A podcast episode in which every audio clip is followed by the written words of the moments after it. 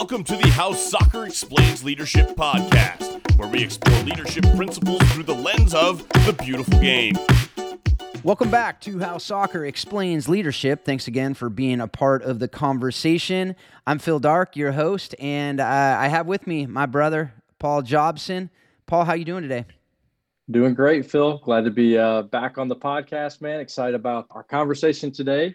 But things are a little bit rainy here in Waco, but all is good. I think we're hitting into the summer here pretty soon, but sports are in full action here in the Jobson house. Everything from our wrestling to our soccer to our American football to, man, I don't even know sometimes what's going on. Front yard mud football and soccer. It's all good, man. Well, you got all boys, so, you know, it's just boy fun in the Jobson house, you know, so you guys, like you said, you got mud, and then you could get your pool, so, you know, hopefully that filter is working well with that mud football, so, it is the best bath we have is that swimming pool in the backyard. Yeah, that was very wise with four boys to build that pool, so. Absolutely. You know, we are actually getting a thing called spring a little bit here in California. We haven't seen that for a while. Never heard of it. And it's pretty amazing. It's, I think for a week and a half, we're going to get about 70-80 degree, I think is what we call that, right? Yeah. Degree weather. And, you know, and so it's actually really nice, but you know, 80 degrees feels really, really hot because it's been cold. But you know, that's I'm also, if you're watching on video today, you might be going like, what the heck is going on with Phil? Well, I just did this update on my computer and the iPhone can now be a camera. So this production value has gone up just through the roof on How Soccer Explains Leadership, folks. So if you're watching on YouTube, you're probably blown away right now. I have no doubt. But what will really blow you away is this interview we have today. You know, I'm excited. I know, Paul, you just met Graham before we started recording, and I've been excited to do this for a long time since the first conversation we had a couple years ago, and just hearing so much and doing research. I'm just more and more impressed and excited to just have this conversation because of the thought that has gone in to a lot of that Graham has written, a lot that he's done, being part of the global sports movement, just seeing what God's done through this man has been really, really exciting. So with us today is Graham Daniels. He is the director of Christians in Sport as well as Cambridge United, and a lot more than that we'll get into today. But Graham, how are you doing? Well, I was fascinated when you were talking about pretend spring and Waco, Texas. You really don't want to know what it's like here in England at the moment. 80 degrees. We'd kill for 80 degrees. I'm in great shape. Thank you. Other than we're coming to the end of our soccer season here, about a week away, below the Premier League, that is. They have another couple of weeks to go. So I may well be attached to a professional football club, but having been promoted 2 years ago, we are fighting relegation and we have to win our last 3 games. So I've got that in the back of my mind somewhere as we're talking. Maybe I'll learn something about leadership myself today and see if we can get out of trouble. I hope that those wins do happen and you can avoid that relegation. It is funny. Every time I hear relegation, I can't help but think of Ted Lasso, and he always talks about regulation and what is this relegation thing? And it's, you know, funny, but yeah, that's got to be very, very stressful. I can't even imagine in that position. Oh, Lasso's brilliant. I think it's the best television program we've seen in the UK for years and years. And we show it to our staff because it, obviously the values, his approaches, his way of being is just brilliant. I know it's funny, but he is brilliant. It's been a breath of fresh air, actually. Yeah, Ted Lasso. It has. You know, we actually, go back to, if you're listening to this and you haven't heard, Paul and I did like a 5-episode series on how Ted Lasso explains leadership, you know, using season 1, did a couple episodes at a time. But yeah, those leadership lessons, particularly in season 1, I think they've been, you know, had more social statements throughout season 2, and now season 3, it's very much gone to social statements more than the leadership lessons that I thought season 1 just hit out of the park. It was very, very good. So Graham, you know, I just, a lot of people probably don't know who you are, don't know your story that are listening listening to this, but so can you just share that, briefly share just how you developed your passion for football, for coaching, for ministry, and a big part of your life is ministry and leadership, and what are you doing today? Well, I think probably the best contextualization is I was a Welsh kid growing up in the United Kingdom. Rugby was really the main game. Soccer wasn't the big game at school. It was on its way to being a secular culture. It was the 1970s when I was a kid at school, really, heading towards middle school and high school. So I didn't really know anything about Christianity, but I was a sports-mad kid. So you were allowed to play soccer when you got to about 15 or 16 years of age at school with the older boys. That was the line when you were allowed to play the bad sport. I turned out to be better at soccer than rugby. So I was on my way, really. I was at Cardiff City, which was a local second tier, or as it's called here, championship team. So I signed for Cardiff, which is 60 miles probably from my growing up home as a 16-year-old. And I was with that club through university as well. That was unusual in those days. And that's another conversation. You generally left school to go to play soccer. But I was able to carry on, and I was at University of Cardiff, played there through to 21, then transferred after graduation to Cambridge, which was in the same league at the time. So moved 300 miles east across the UK. And since then, I've actually 40 years now, I've lived in Cambridge. My children have grown up here. My wife came Welsh girl and we got married. And my soccer career, and then coaching in my 30s and 40s, and director of a football club, flowed from that. I came to faith as a 22-year-old, just having left Wales, finding myself on my own in a new city initially, and playing first-team football in the championship. And I'll stop just there, but the bottom line was it was a dream I'd had since I was a little boy that I could do this. And like so many people who come to Christian faith a little bit later, in certain levels of sport, I suppose, much higher than mine, but it was a dream come true. And of course, it was like hot sand slipping through your fingers. It wasn't satisfying enough. Once you were in the inner circle did not prove to be any greater than the circle one was in before.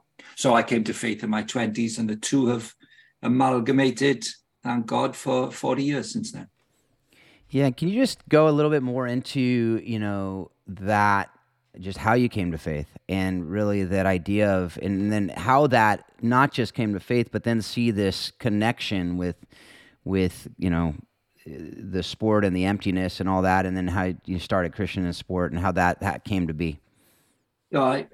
It was a great guy. When people talk about sharing your faith in sport or ask me a question about it, I'll say, well, here was the worst evangelist in the history of sports ministry, and he led me to Christ. I was a 15-year-old boy. I was picked.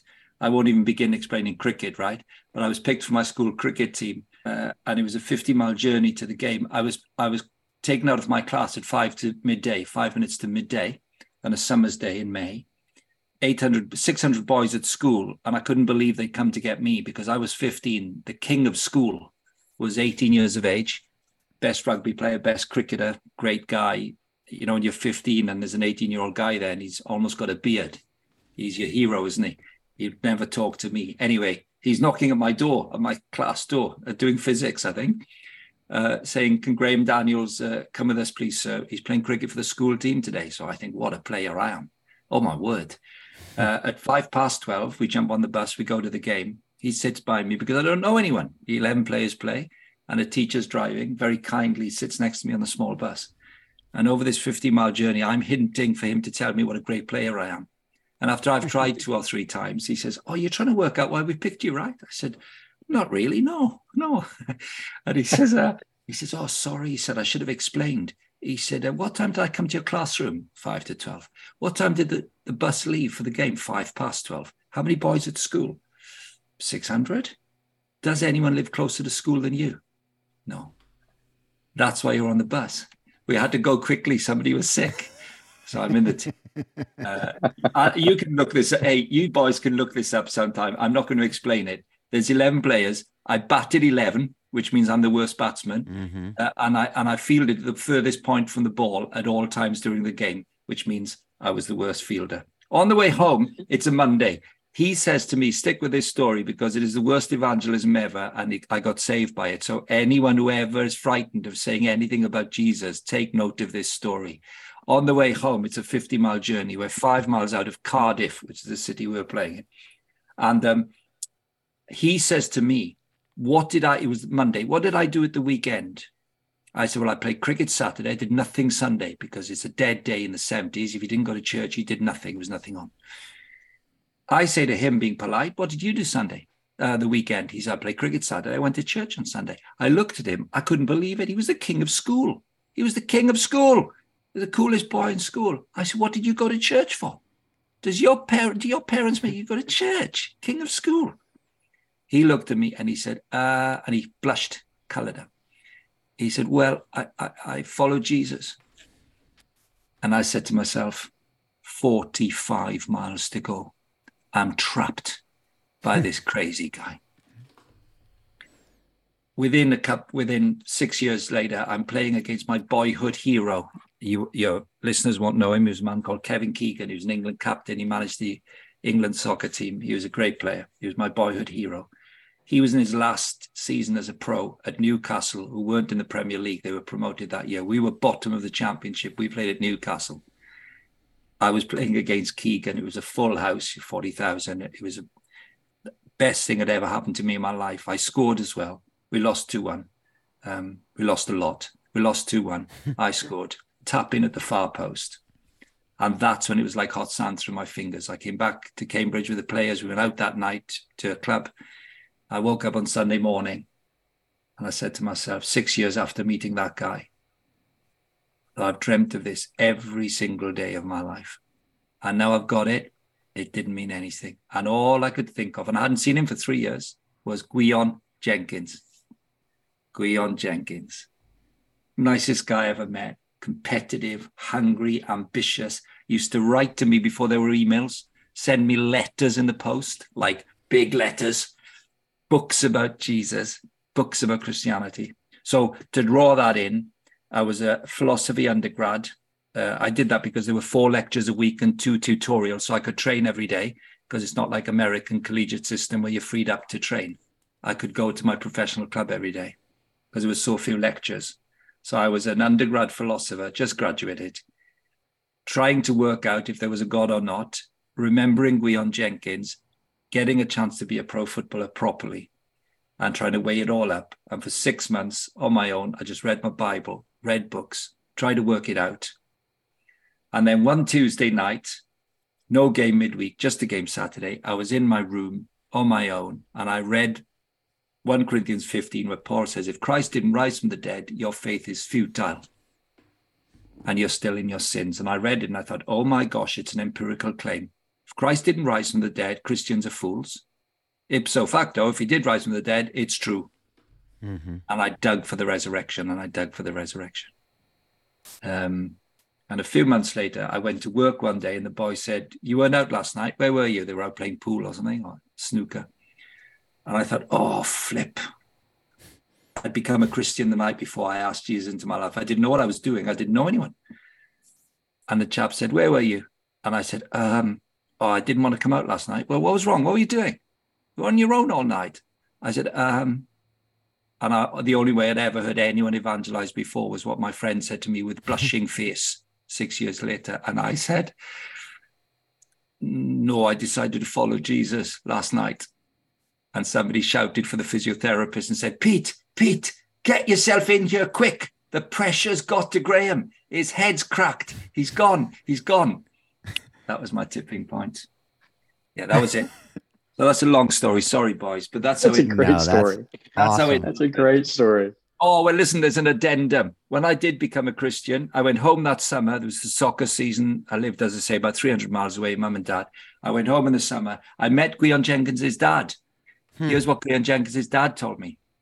Gwion Jenkins' dad was a pastor. He said, very nice to meet you. He said, do you remember when you first heard from Gwion about Jesus? I said, I certainly do.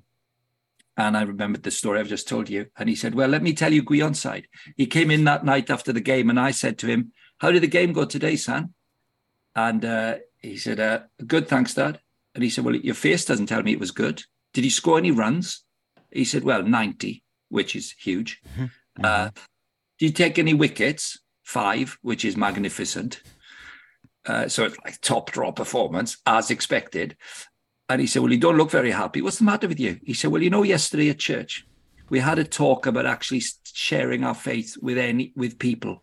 He said, I'm 18. I've never told anyone I'm a Christian, ever. I've never talked to somebody who's not a Christian about Jesus. So I decided yesterday at church that I was going to say something to somebody this week. And then we stopped to get this boy from his class at 5 to 12 because somebody was sick and we were shot, and I took him on the bus. He said, and I told him on the way back that I was a Christian. And he asked me, why are you a Christian, Dad? Do you know what I told him? I told him, because I followed Jesus, and I blushed. He said, Dad, I'm never doing it again. I'm never doing that again. What a horrible moment. And his dad told me that 6 years later. That's amazing. So you cannot be worse than Gwion Jenkins was. And I never forgot him. And I never got him out of my head. Ever. And I found out later from his wife he had then married. He used to pray for me every day until I was 18. Wow. And then every Saturday, because he gave up a bit on me for 4 years until I was converted. So thanks be to God. When we talk about sports ministry and all the ministry we do, it doesn't get much more normal, does it, than a really great guy, in my case, who was a great athlete and a good, honest, decent fella. Faithful, committed, looks out for you, looks after you, does the real deal. So that 6 or 7 years later, you think, where do I turn to? It has to be Jesus Christ. So thank you, Gwion. Thank you, Gwion Jenkins. That's the background. I love it. That's awesome. I love that story, and I'm sure you tell it a lot. I hope you tell it a lot. I think there's so many people that could benefit from hearing that story, and just the planting of seeds that as coaches and athletes, or just people in general, just planting seeds, and just it's up to God to do the rest. Right. So that's just an amazing, you just hear so many of these magical stories, right. Of how, and that's what scares so many of us from speaking about our faith, but that's amazing. I love that. So Graham, as you gave us that awesome faith story and all of that, at this point, like, what is your why? What is your life purpose? And how are you living that out?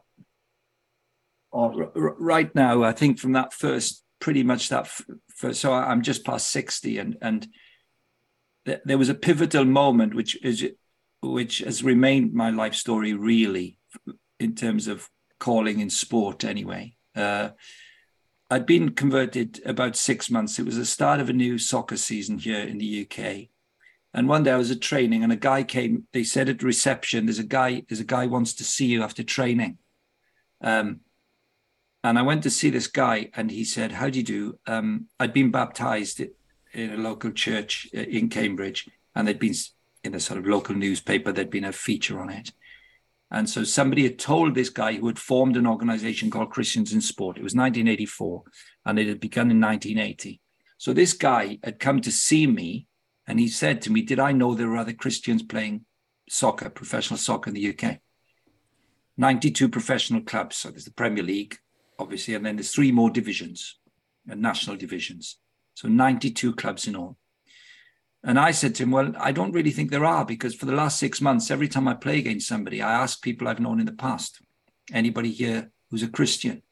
And then I adapted quite quickly to saying anyone here go to church, because people didn't know what I was talking about, really. And he said to me, no, there really are. And I thought, well, it's your organization. You've been running it for 4 years. You obviously know more than me. So give me hope, because I thought I was the only Christian in Britain who played football. I'll jump between football and soccer. As you can see, I can't stop myself. That's right. You can say football. Just say football, because we know what you're talking about. I will. Thank you. And I said, so how many are there then? Thinking, well, at least there's hope here. You know, maybe I've got 20 or 30 or something to work with. I don't know. And he said, 4. I said, 4. I said, what kind of organization are you running? You've been going 4 years. What on earth do you do every day? And he says, 4. I said, well, who are the 4? And he named 3. I said, well, who's the 4th? He said, you. So that was it. So I remember that moment thinking, oh my goodness. If Gwion Jenkins hadn't sat by me on the bus and said his stupid effort at evangelism and blushing, I wouldn't be a Christian, humanly. Well, who's going to tell all these people? And that was it. That's my life. That's my story. That's it today. That's my story today. How can I've no doubt whatsoever that ridiculously kindly, when God decided that I had something to do in this world, and in my mother's womb, there I was, my vocation was going to be full-on sport, conversion to Christ, and the amalgam of both as my station or calling or vocation. So all I've tried to do, Paul, is find various ways with age and stage to stay inside the game, to stay inside the professional game as much as I've been able to, and represent Christ in there. So that is my why. Reaching the world of sport for Christ. That's my why. Love it. That is a great why. I absolutely love that God has put that on your heart. And I mean, what a great purpose, what a huge need, right? And it's led you, presumably, that why led you to get your PhD, because that's a lot of work to get a PhD. Your thesis, and I just, pull this up. I don't remember the exact title of the thesis, but there was an article, Christian Identity in Professional Footballers. That may have been the title of your thesis as well. But you said in that article, a clear understanding of one's personal value before God through faith in Christ is pivotal to providing the liberation necessary to deal with the performance requirements of a vocation in elite sport. Can we just have a little conversation about identity, what you mean by that, first of all, because some listeners may be going, what are you even talking about? But this idea of Christian identity, and why do you believe that is a necessity to deal with the performance requirements of vocation in an elite sport? Yeah, thank you. Gosh, that didn't sound like me. I must have got somebody else to write that sentence, I'm sure. I think I would... Forgive me for putting it like this, but I think it works for me. So I hope it helps. If you're the kid who, when you were elementary school and it was a school race day, you're the kid who won. They knew you'd win. Everybody knows you'd win. If there's any kind of sports tournament in your class or your neighborhood and you were involved, you'd be a winner. Soon, you're junior high, then you're in high school, and you're the kid who wins. You're the sporty kid. When we talk about identity, there's a lot of academic conversation around it, of course. But effectively, I think what we're talking about here is when you don't even know the water you're swimming in or the air that you're breathing, if you're a really, really good sporty kid, you're a cultural achiever. You earn kudos. Some people don't like sport, of course, but it's such a dominant cultural norm that you are an achiever. So my differentiation in my academic work, I suppose, I feel I've tried to simplify it by calling it a received identity or an achieved identity. You are a cultural achiever and you must achieve your worth or value. Now, inevitably, everybody knows, as I talked about getting into the inner circle earlier, about getting inside the first team of a professional club in the championship. We all know when you play sport, there has to come a point somewhere, sometime, when you meet your match. One or two people in history don't do it, but most of us will meet our match, and then it's deselection, not making the cut, not getting the scholarship. It means getting injured. It means not getting a new contract. At some point, somewhere, that happens. And all the promises of fulfillment of the achieved identity dissipate. So that's what I'm talking about here, that an achieved identity or a performance identity, I'd use the synonyms received and achieved. An achieved identity where you define yourself by your achievements must let you down. So that's all I'm really talking about. But we mustn't be superficial about this, because the sporty kid, as I try to illustrate, they're such a tender age when they're the coolest kid in class that your muscle memory is so dominated by your achievement capacity that when it diminishes, boy, you're in trouble. You really are in trouble. So let me just start with that. I think that's what I'm talking about here. And it's what is the gospel? What is the gospel balm for that? Specifically within the nuances of the strength of that identity formation in society of the Christian athlete, or of the athlete rather. Yeah, and I think I saw this in a triangle, and I don't know who created this image, but I imagine it came out of this similar conversation. But this idea of the triangle with the identity being at the top, talents and relationship in the bottom corners.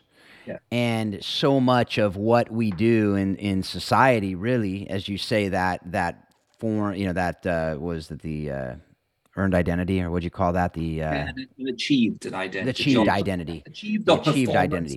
Synonyms. Yeah.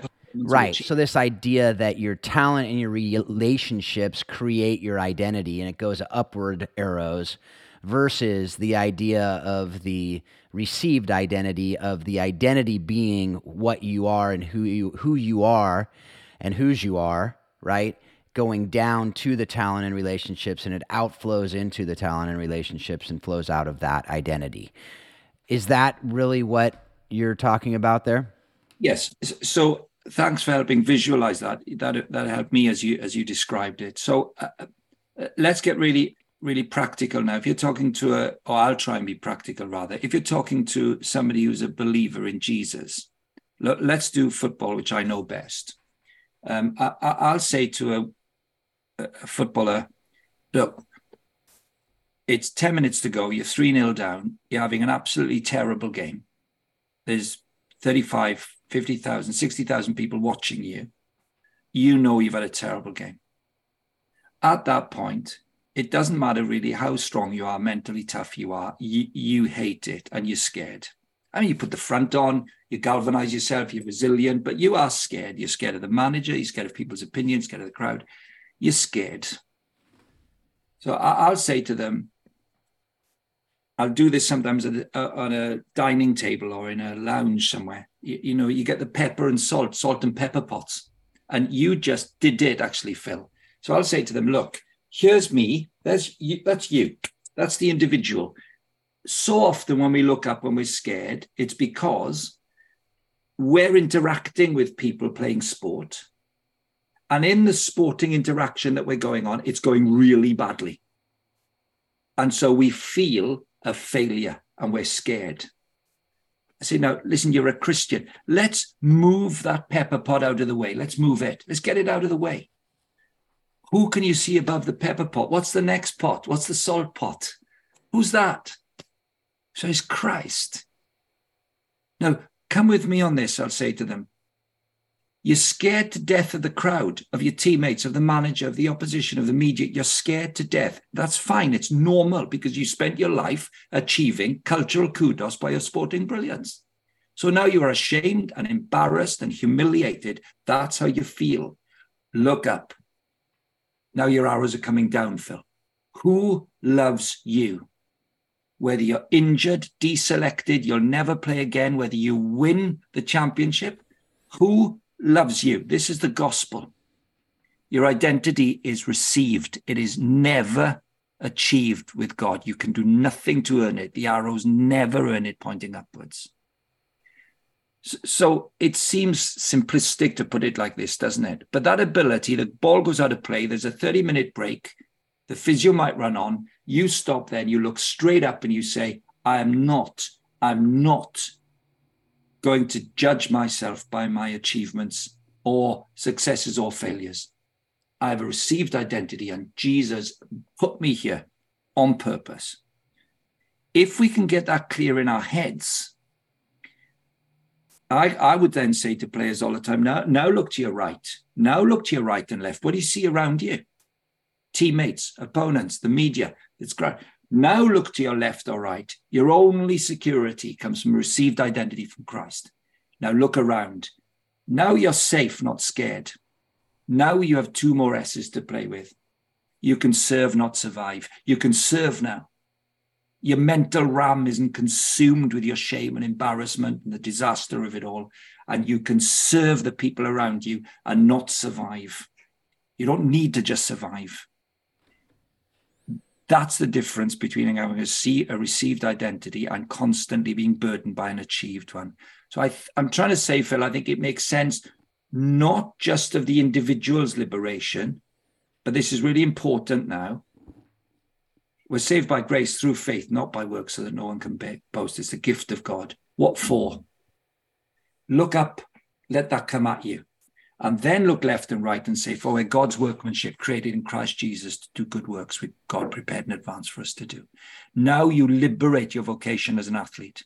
Now your interactions with other people becomes your school of discipleship. How do you navigate failure, rejection, deselection, winning, championship performances?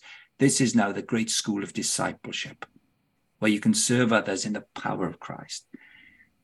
That's what I think has to be pivotal, foundational, the axiomatic basis of any practical sports ministry that we engage in, with certainly with the elite athlete.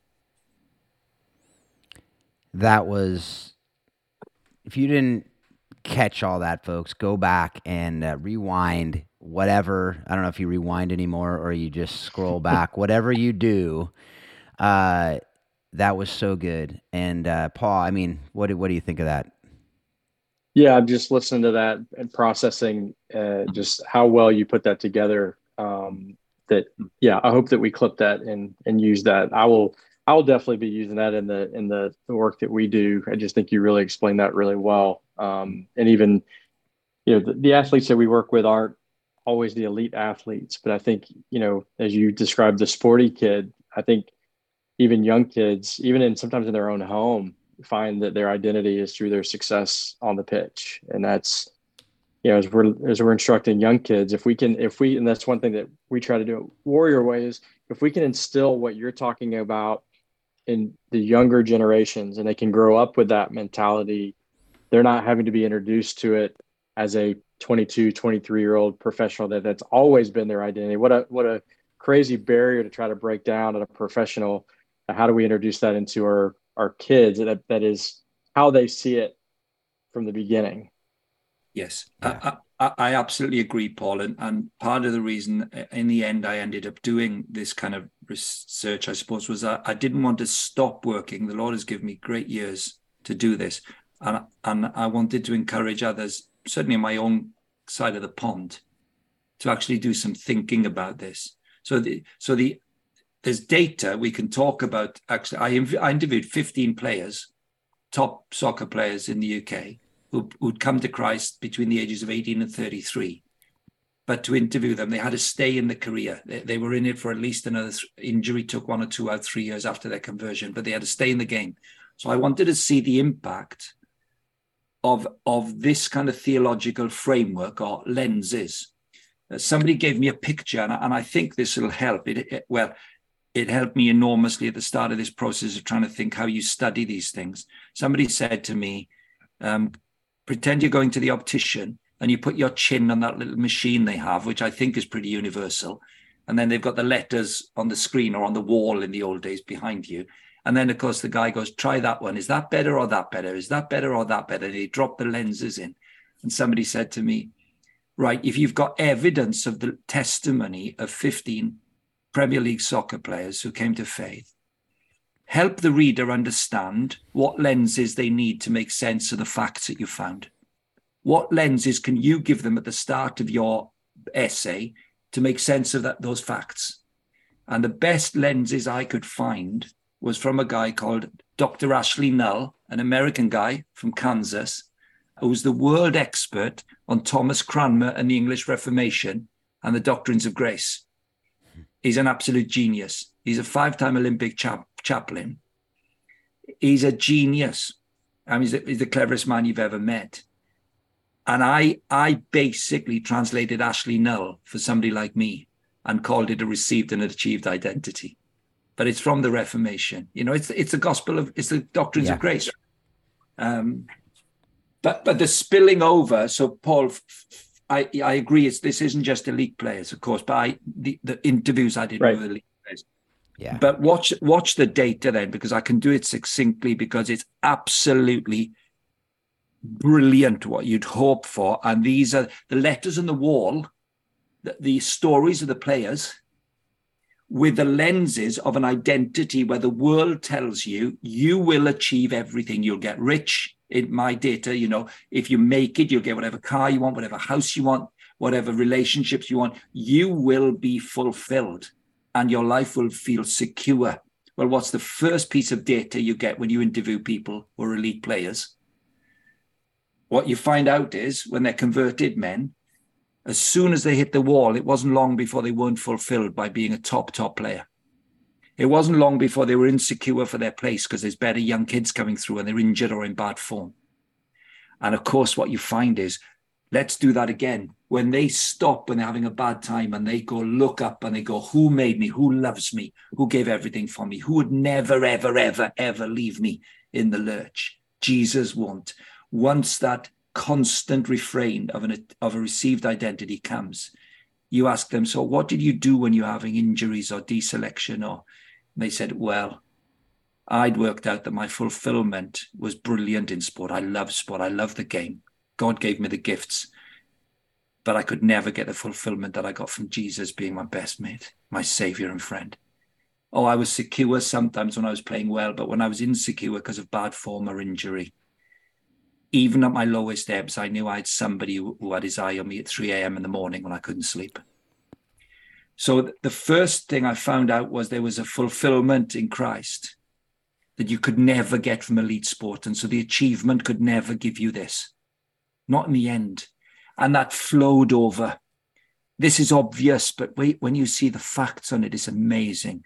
When women or men have that kind of existential security and fulfillment in Christ, doesn't mean they don't cry when the sport goes wrong. Doesn't mean they're not thrilled when the sport goes well.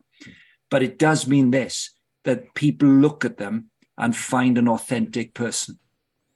Because once you're inside the locker room at your high school team or your college team or your pro team, no one in that room's impressed by the fact that you're a good athlete, because they're all good athletes.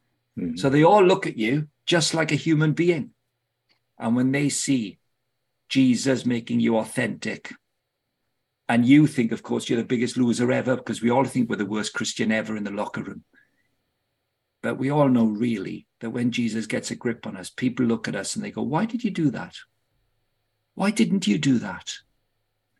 And that authenticity, that faith and fulfillment leads to faith and authenticity. And finally, invariably, it's a witness thing, because people see you and they say, I like the way you live. I like the way you didn't do that. Oh, they know your weaknesses. Of course they do, because you're in the same locker room. But that movement, that once you know your identity is received, and ultimately it's not an achievement, but that God has put you in that locker room because he made you a really good player at that level.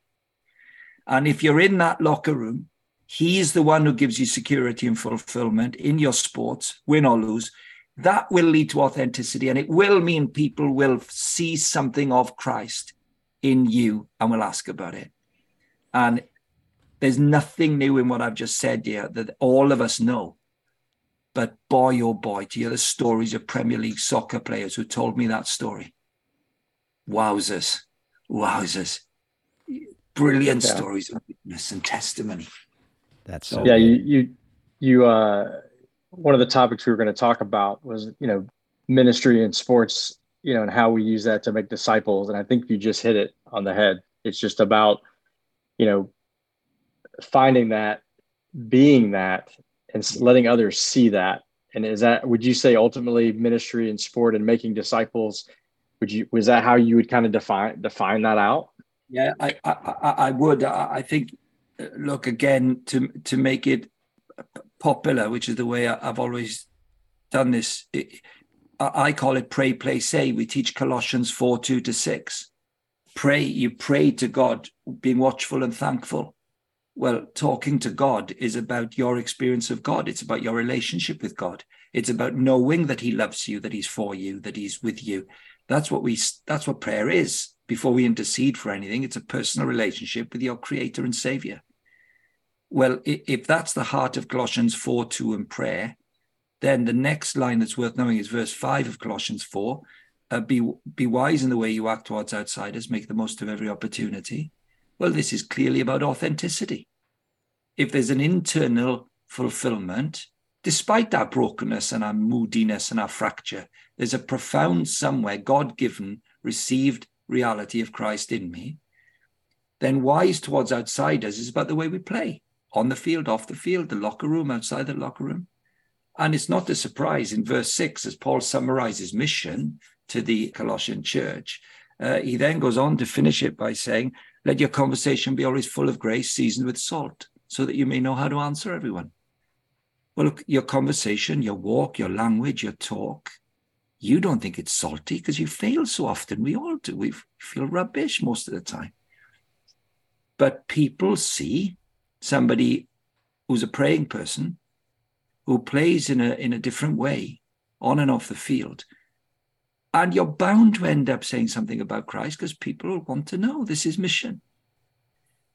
But Paul, for me, this is the best thing, because I'm old now and people very kindly have said to me sometimes, gosh, you're very good to keep trying to stay in sport to evangelize people. I get that comment sometimes, you know, in a church context. You're very good to be witnessing to people in sport for all these years and to have a vision for it. And I say, well, no, you got that the wrong way round. I don't stay in sport to do mission.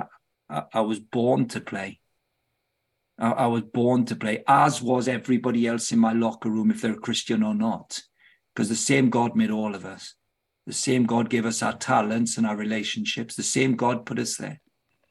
And in the Reformation, Martin Luther is brilliant on this. He's brilliant on this. When he left the monastery and he realized you don't have to go to the monastery to meet God.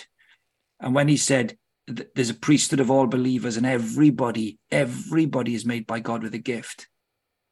He actually said that in Matthew 5, where the Lord Jesus says, the sun shines and the rain falls on the just and the unjust. Luther used that text and he used the example of a German baker. He was a German Luther. And he said the German baker, if he's not a Christian, he needs to do some things really well to put food on the table. He needs to treat his suppliers well and his customers well, or he won't feed his family. He said God uses our talents and our relationships and our community to reduce evil in the world. He makes the sunshine and the rainfall and the just and the, until judgment day. God will, in his kindness, use the gifts that every human being has been given, which Luther called their standing. This is common grace. Everybody in my changing room can make a difference. My locker room can make a difference to society. They can be a cultural good. They can make the crowd happy. This is a beautiful thing that God did to restrain bad in the world. And then Luther says, every human being has the dignity of a station. Everybody don't have to be born again to have the dignity of a God-given station by common grace to make the world a decent place. He says, but when you meet Christ, you have a new word for it now. It's your vocation, not station. And you know, you're just like any other baker. You're just like any other athlete. But now you know who gave you the talent. Now you know who it's for, and now you know who loves you when it'll be over and you won't be that one anymore. So the Reformation on this is electric because it stops you thinking you're somehow better than your teammate because you're born again. Yeah. He has the dignity of a human station. You've just had your eyes opened, but you're both the same guy in what you do, right? And I think it stops it being them and us in a way. Are you with me? It stops it being so aggressively divisive. Without compromising that you have to be born again. There's a new birth. Now, Luther's a genius on this, and he liberates our thought, you know, for a received and achieved identity. Yeah, you know, and that reminds me, going back to what you said about it frees you to serve, not just survive. Yes. Right? That is when you have that, boom. I mean, because I just, as you're talking, I'm thinking about all these people who have, quote unquote, made it in the world. And Jim Carrey, I think of his quote where he says, I wouldn't wish fame upon anyone. because he doesn't have that freedom to serve rather than survive. And I've heard, I don't know this is true, but I've heard he's come to the Lord and now has a completely different outlook on life, which makes sense, right? Because we know that, right? It's that freedom. And so I absolutely love that. Yeah. Well, yeah. Look, I, Paul, I'm going to, because I've talked a lot there, I really do think you can summarize it. Use triangles. Phil, I think you can almost do like an L shape, you know, like a capital L.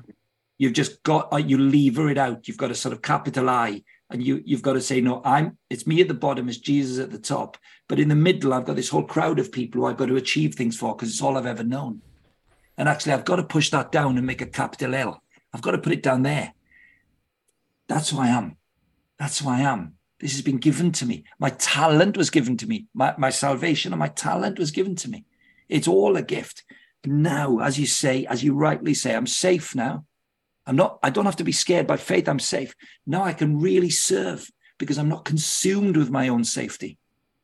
I don't have to be scared now. I can serve, not survive.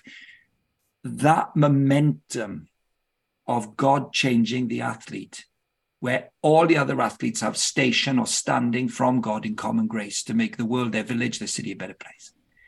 But you, the Christian, you are aware that the servant-hearted, fully committed, working hard Christian player with their fulfillment, their authenticity, and their natural witness is their life's calling. It's their life's calling. Safe to serve, not scared and surviving. That's how I capture it right down. Yeah, that's awesome. And folks, if you're not watching the YouTube video, go back and watch the YouTube video, and you can hear the passion in Graham's voice. But I'd love for you to see his passion as he talks through this. You can tell he's lived it and loved it, and I just again a lot of wisdom from hearing from you and watching you navigate. This is awesome, Graham. Let's talk a little bit. I know you don't want to talk about you, but we're going to talk about you for a minute at least. You've given some examples of some things that happened early in your career. You talked about your conversion story. Are there any other, let's say, call them defining moments in your career that have, you know, maybe shaped how you lead in the things that you're doing on a day-to-day basis? Oh, you're very kind, thoughtful to ask that, Paul.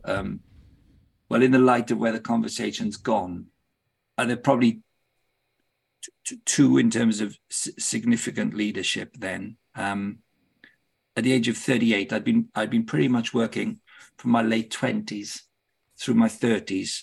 I was an okay player, and every player, you know what I mean by this. You know your levels by your mid-20s at the latest. You know when you come up against somebody who's so much better than you, and it happens again and then again. So you know you're at your pinnacle and you can't go above it.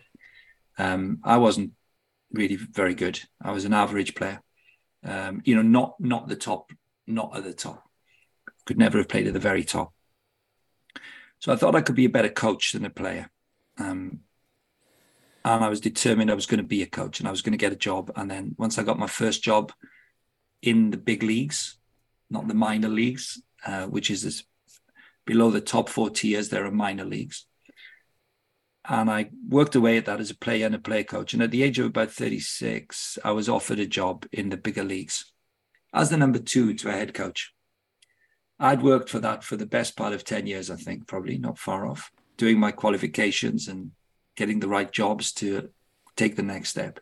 And it was a really ridiculous moment. It was the end of the season.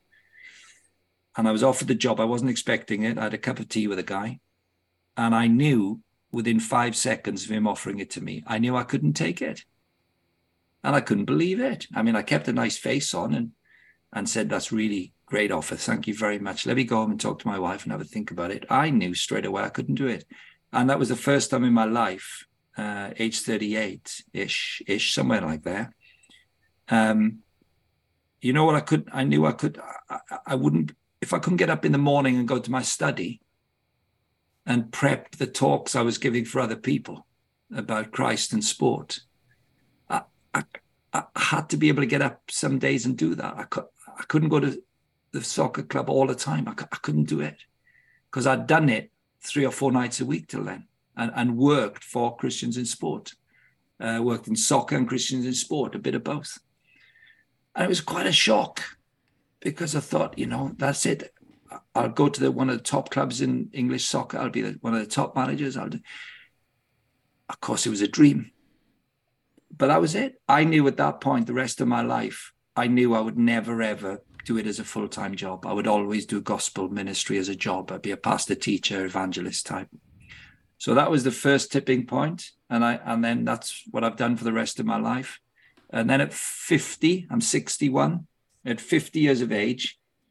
So I carried on coaching sort of semi-pro teams, 3 nights a week, playing at the weekend, traveling around the country to see players for Christians in Sport, and happily around the world, and meeting lots of good friends over the years and sharing how this works and listening to others and talking. And then a wonderful thing at 50, I never thought I'd be inside the locker room properly of a full-time pro team again. And I was offered the role of a director of the team I played for in Cambridge. And then for a period of that, we got some American owners, and I was the director of football for the club. And that's 11 years ago I've been there. I've been there 11 years now. And I'm right at the heart of professional soccer again. So every Saturday for the last 10 years, I'm in and out of clubs all over the UK and back right inside it all. But it's not my, to put it crudely, it's not my paid employment. My paid employment is jumping in my car, jumping on a train, jumping on a plane, and helping athletes work out what an achieved and received identity looks like. Yeah. So Paul, I'm absolutely thrilled. I mean, I was 50 years of age and I've just gone back right inside the whole thing of the pro game. And the PhD has meant, so this is a bit indulgent, but the PhD, which I did in my 50s, has meant the most unexpected things, being able to speak because I'm the director of a professional football club. And because of the PhD and because of the current sort of zeitgeist about mental health and well-being and the, you know, important conversations going on in elite sport, because the PhD is about the well-being of athletes in the formation of their identity, I'm often asked now to speak at conferences in professional sport in the UK. They know my research. I think they know that I researched Christians, but they'll have me because they were all top players. And of course, it's the way you conduct it then. So now circle round. You know, you can talk about fulfillment, achieved identities. You can talk about authenticity, being the real you at work, not wearing a false mask. So you're engaged with a secular culture, but I wouldn't be able to do it had the PhD not come along, because being a director of Cambridge wouldn't have been enough to get me in those rooms to talk with the Premier League people. Mm-hmm. But then doing the PhD without being inside a professional club wouldn't have, you know, the two were needed. So I just think the Lord's been crazy kind to me that I've been able to combine these again in a way. So thank you for asking. They would be the tipping points since conversion, probably. Yeah. Thank you. Love it. Mm. That's awesome. That's all. And I'm glad you hit on that mental health conversation, because we've had several people come on.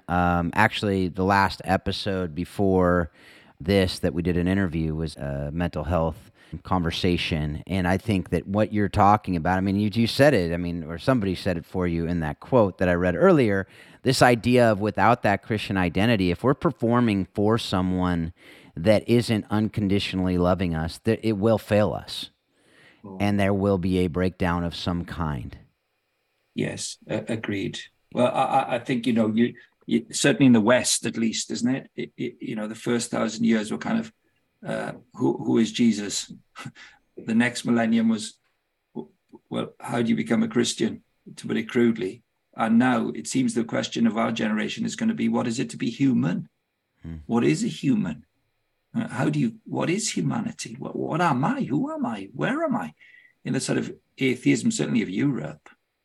So this is more certainly the conversation in Europe. And that's why I've enjoyed this conversation with you two, because much as I've rambled at parts of this,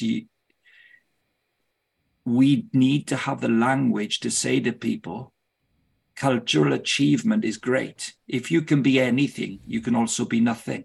And most of us end up feeling we're nothing because not many of us can be everything. And the moment you're left with only your achievements to define you, or the affirmation of people who will unconditionally tell you that whatever you are, whatever you do, and however you behave, you're fine and I love you, and doesn't challenge you. What hope any of us? I mean, what hope any of us? I had this conversation the other day with in an English university where you're allowed to speak as a Christian and do question and answer, and it's quite intense debate. And somebody said to me, well, your opinion's different to mine because you believe in God and therefore you won't affirm my, it was a matter of sexuality in this case, you wouldn't affirm my sexuality, would you? They said, so that's a hate. You must hate me. I hadn't even said anything. I said, well, whoa, hold fire. I said, let me give you an example. It was Belfast. It was Queen's University, Belfast. I said, this is a Monday. I flew here Sunday. I told my wife I'll be home Saturday morning. I said, now, what if I went back in 3 weeks on Saturday morning and didn't tell her? I said, here's what'll happen. When I get home in 3 weeks, I've got a dog. I said, my dog's tail would wag and it'll lick my face, just like it would if I came back after a week. But my wife won't lick my face and her tail won't wag because she loves me. You see, if you want unconditional love, get a dog. But real love, true love wants the lover to grow as a human being. And so I'm glad my wife loves me because she'd be really cross with me for not treating her with respect and it would demean my humanity and she should take me on. So listen, my dear friend, I said, let's not get wrapped up in the smaller things first. Let's talk about this. Have you got to achieve all your value in life by your own identity formation, by your own ability and by the way you present yourself and everybody's got to affirm you? No worries, go and buy the dog. But I can tell you now there's somebody bigger than you who looks down on you and says, I don't care where you fail, what your failures are, or what your successes are. I'm here and I died for you and I love you unconditionally. And I love you so much. Not only do I want to come and give you eternal life, but I want to come in and I want to do a good work in you. And I want to carry it on to completion until the day I meet you. That's what Jesus does for us. I said to them, you see, you got out an identity that's received freely from him and then watch him help you achieve because true love helps us to become better people. And that's the beauty of it, isn't it? Your mental well-being is absolutely stuffed if it all hinges on your own capacity to perform. We've got the gospel we have now, the way the gospel is more pertinent now than probably ever in my lifetime, gives us an amazing opportunity in sports above all places. So it's a great time to be alive and a Christian. It really is in sports. Yeah, I agree. That's great words. I think it's super, super exciting time to see. I think it's ripe for what we're talking about today. And I'm so glad we were able to have this conversation. Couple more questions. As we say, pretty much most interviews, we say all good things must come to an end. But you played with a lot of people. You coached with a lot of people. Who would you say, if you can think of one person that just sticks out, who's just a great leader, and what set them apart from the rest? Okay. One of the finest managers in Premier League history will be a name that won't be world famous. So in soccer, you'd think Sir Alex Ferguson, Manchester United, perhaps the greatest, or Arsene Wenger of Arsenal. They were two great enemies for 20 years at the top of the tree. The third longest serving manager in Premier League history would surprise people, and many people would not know who his name is. He's called David Moyes. He's a Scotsman. And he had the greatest nightmare when Ferguson left Manchester United and they gave him the job. And it absolutely fell apart because Manchester United were falling apart. Moyes is still in the Premier League today. He's the manager of West Ham. And he's got way over 1,000 games under his belt and hundreds in the Premier League. So it's a spontaneous answer by me. He and I were friends as boys. We played in the same soccer team at Cambridge. And we played international schoolboy football against each other, Scotland against Wales. And we roomed together and so on. We were good friends in our 20s and have remained friends ever since. That man must have given thousands of interviews under pressure. And without fail, nearly always, his emotional RAM has enough space to think of the needs of the players who he's talking about 15 minutes after a defeat, or success is easy. And his calmness and his ability to put himself to one side and think of the needs of others makes him, in my opinion, because he hasn't been with the big clubs, with the rich clubs, with the very famous clubs, with the top players, a man who's stayed that long in the Premier League, in my culture, and the quality of his human dignity and class and treatment of others is massively inspiring to me, massively. So I could have looked for a name of somebody who'd be better known your side of the pond. But for me, look up Moyes and watch any video of him post-match in a Premier League game, and you'll see quality from top to toe, high quality. Yeah, and his why is football. He knows that was his vocation and calling, and he's been in it for the best part of 30 years as a top-level coach. And it's very easy, sorry to be repetitive here, but it's very easy when you've got all the budgets and all the money and all the top players.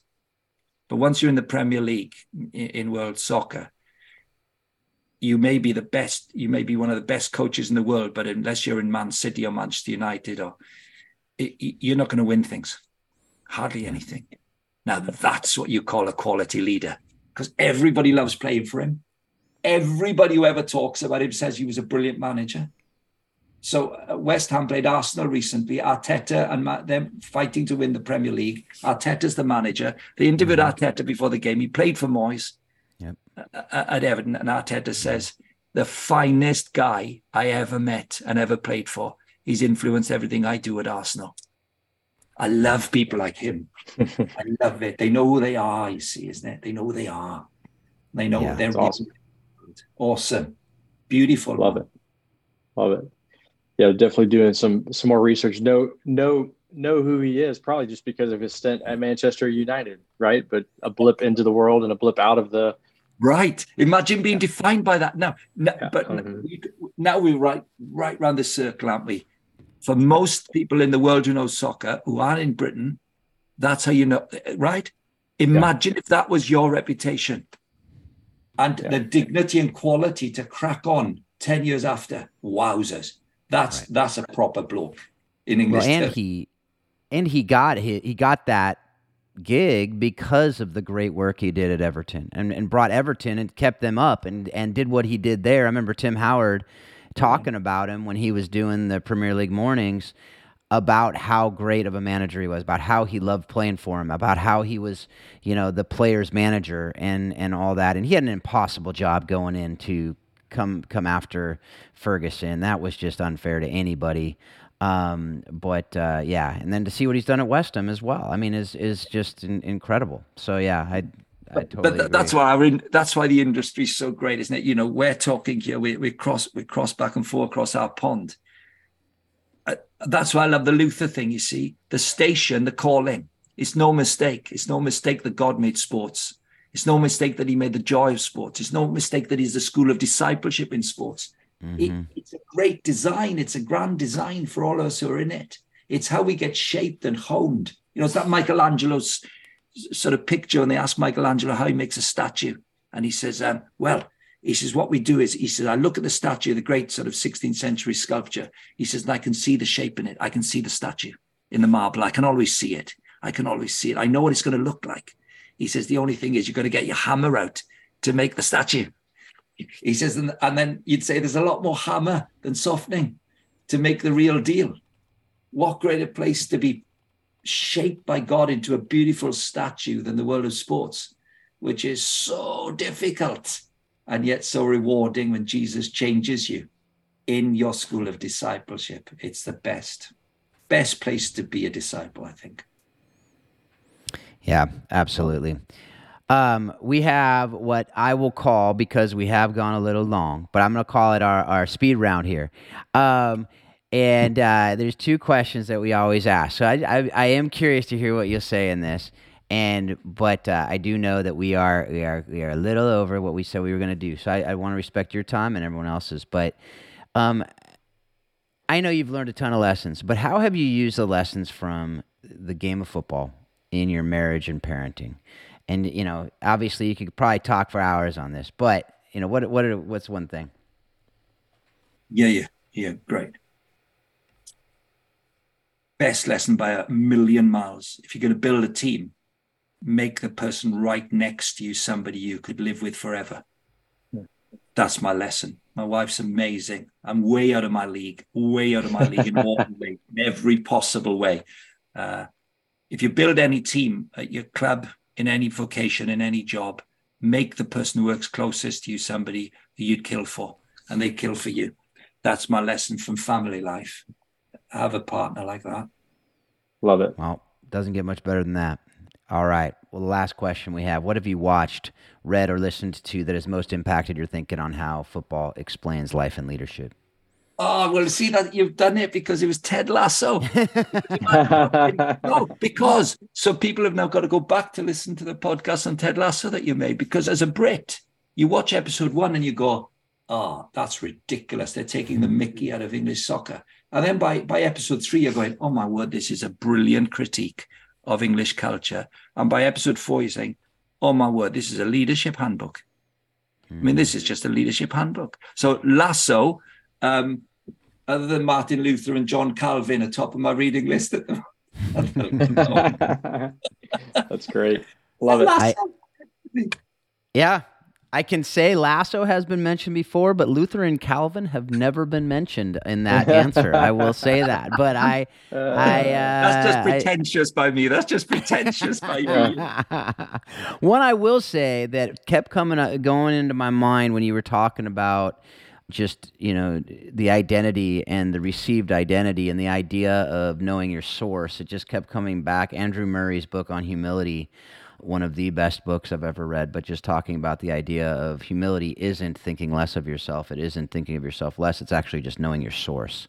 And when you know your source, you can live it out at its fullest. But you know, don't boast in anything except Christ and the cross. So anyway, thank you so much, Graham. Thank you for your model. Thank you for I know the what you've done encouraged me in a ton, even though we've never met in person, but just meeting you, hearing you in this interview has been awesome, and just hearing how people speak of you speaks volumes and our common mutual friends. So thank you for just being faithful to the call and for who you are. Appreciate you.